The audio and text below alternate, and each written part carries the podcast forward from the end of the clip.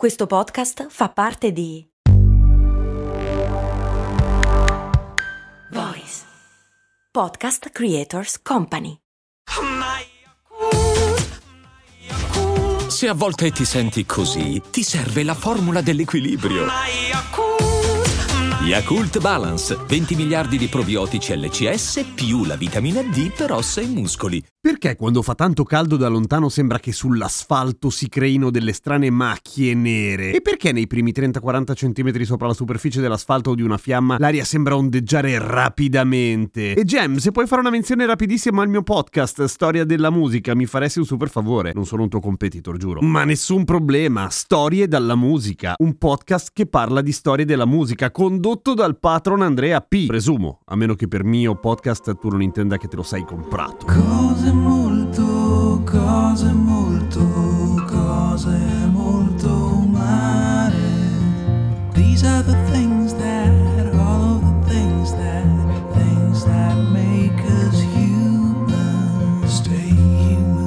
Quando fa molto molto caldo e stiamo guidando in autostrada o siamo passeggeri in autostrada o insomma guardiamo da lontano l'asfalto si vedono i miraggi. Cioè sembra che sia tutto bagnato. È forse l'umidità che evapora dall'asfalto? No, ovviamente no. È un po' più complicato e un po' più semplice al contempo. Allora passa tutto da una roba con un nome difficile che si chiama indice di rifrazione. Che è in pratica come la velocità della luce varia a seconda del mezzo che sta attraversando rispetto ovviamente a una situazione di vuoto totale teorico. La luce quando passa da un mezzo all'altro, per esempio dall'aria all'acqua, cambia la propria velocità, cosa che noi non percepiamo ovviamente. Quello che percepiamo però è un altro effetto che questo causa, ovvero che cambia l'angolo di incidenza della luce stessa, motivo per cui se illuminiamo sott'acqua o anche un bicchiere, va bene, vediamo che il raggio di luce svirgola da una parte. A questo si aggiunge una cosa molto interessante, la legge di Snell, che è quella che spiega che c'è a un certo punto un angolo critico superato il quale avviene la riflessione interna totale, ovvero che quando ad esempio da un mezzo più denso come l'acqua illumini fuori verso la superficie, se sei in piscina, c'è un sub in piscina, quello ti punta la pila verso l'alto e il raggio di luce esce ovviamente, ma più inclina la pila, più il raggio di luce inizia a prendere di sguincio da sotto la superficie dell'acqua, a un certo punto la superficie dell'acqua fa da specchio, in pratica la luce rimbalza e rimane sott'acqua, rimane solamente nella piscina. Che cazzo ce ne frega a noi dell'angolo critico dopo il quale c'è la riflessione interna totale, direte voi? Eh, intanto se lo dite al signor Schnell, quello si offende, ma al di là di questo è proprio il motivo per cui esistono i miraggi, perché quella roba lì dell'autostrada è un miraggio. Cosa succede? Che l'aria appena sopra l'asfalto è molto più calda rispetto all'aria che sta sopra l'asfalto, sopra di un po', voglio dire, un metro, due metri, eccetera. Questo vuol dire che hanno densità diverse e di conseguenza la luce viaggia all'interno di questi strati d'aria a velocità differenti. E quindi l'angolo di rifrazione a un certo punto cambia così tanto che avviene appunto la riflessione interna totale dove quando siamo per strada e quindi l'aria calda è sotto rispetto all'aria fresca che sta un po' più su, fresca insomma si fa per dire, abbiamo il miraggio inferiore, cioè le cose che sono sopra si riflettono più in basso, vale a dire il cielo o lo sfondo dell'autostrada si riflette sulla superficie dell'autostrada. E siccome anche le macchine si riflettono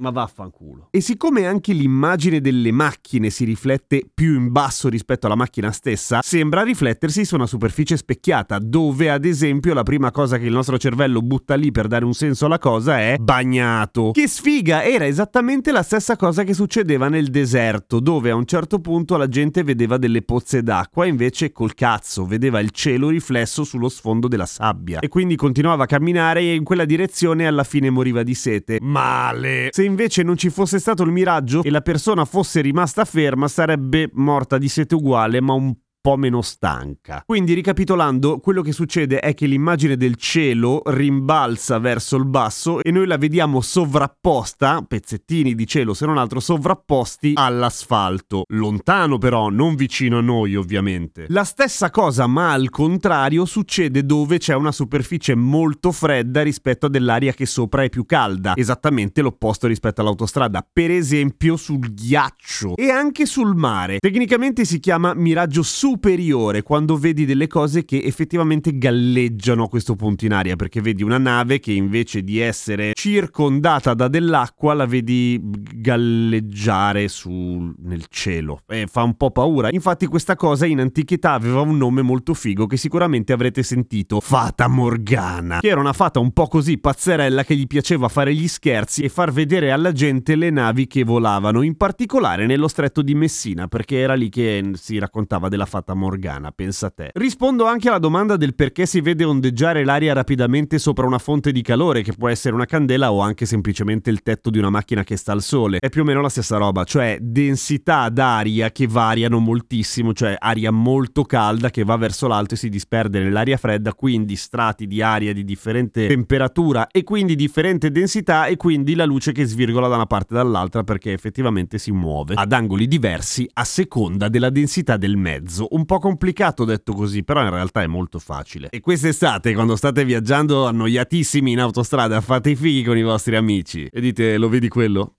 Quello lì è una fata morgana. E lui ti risponderà che cazzo dici? La fata morgana è il miraggio superiore. Quello è un miraggio inferiore e non ha un nome. E a quel punto potete trovarlo. Tipo il miraggio del pedaggio. Fa schifo forte Gem. Sì infatti passo la palla al gentile pubblico.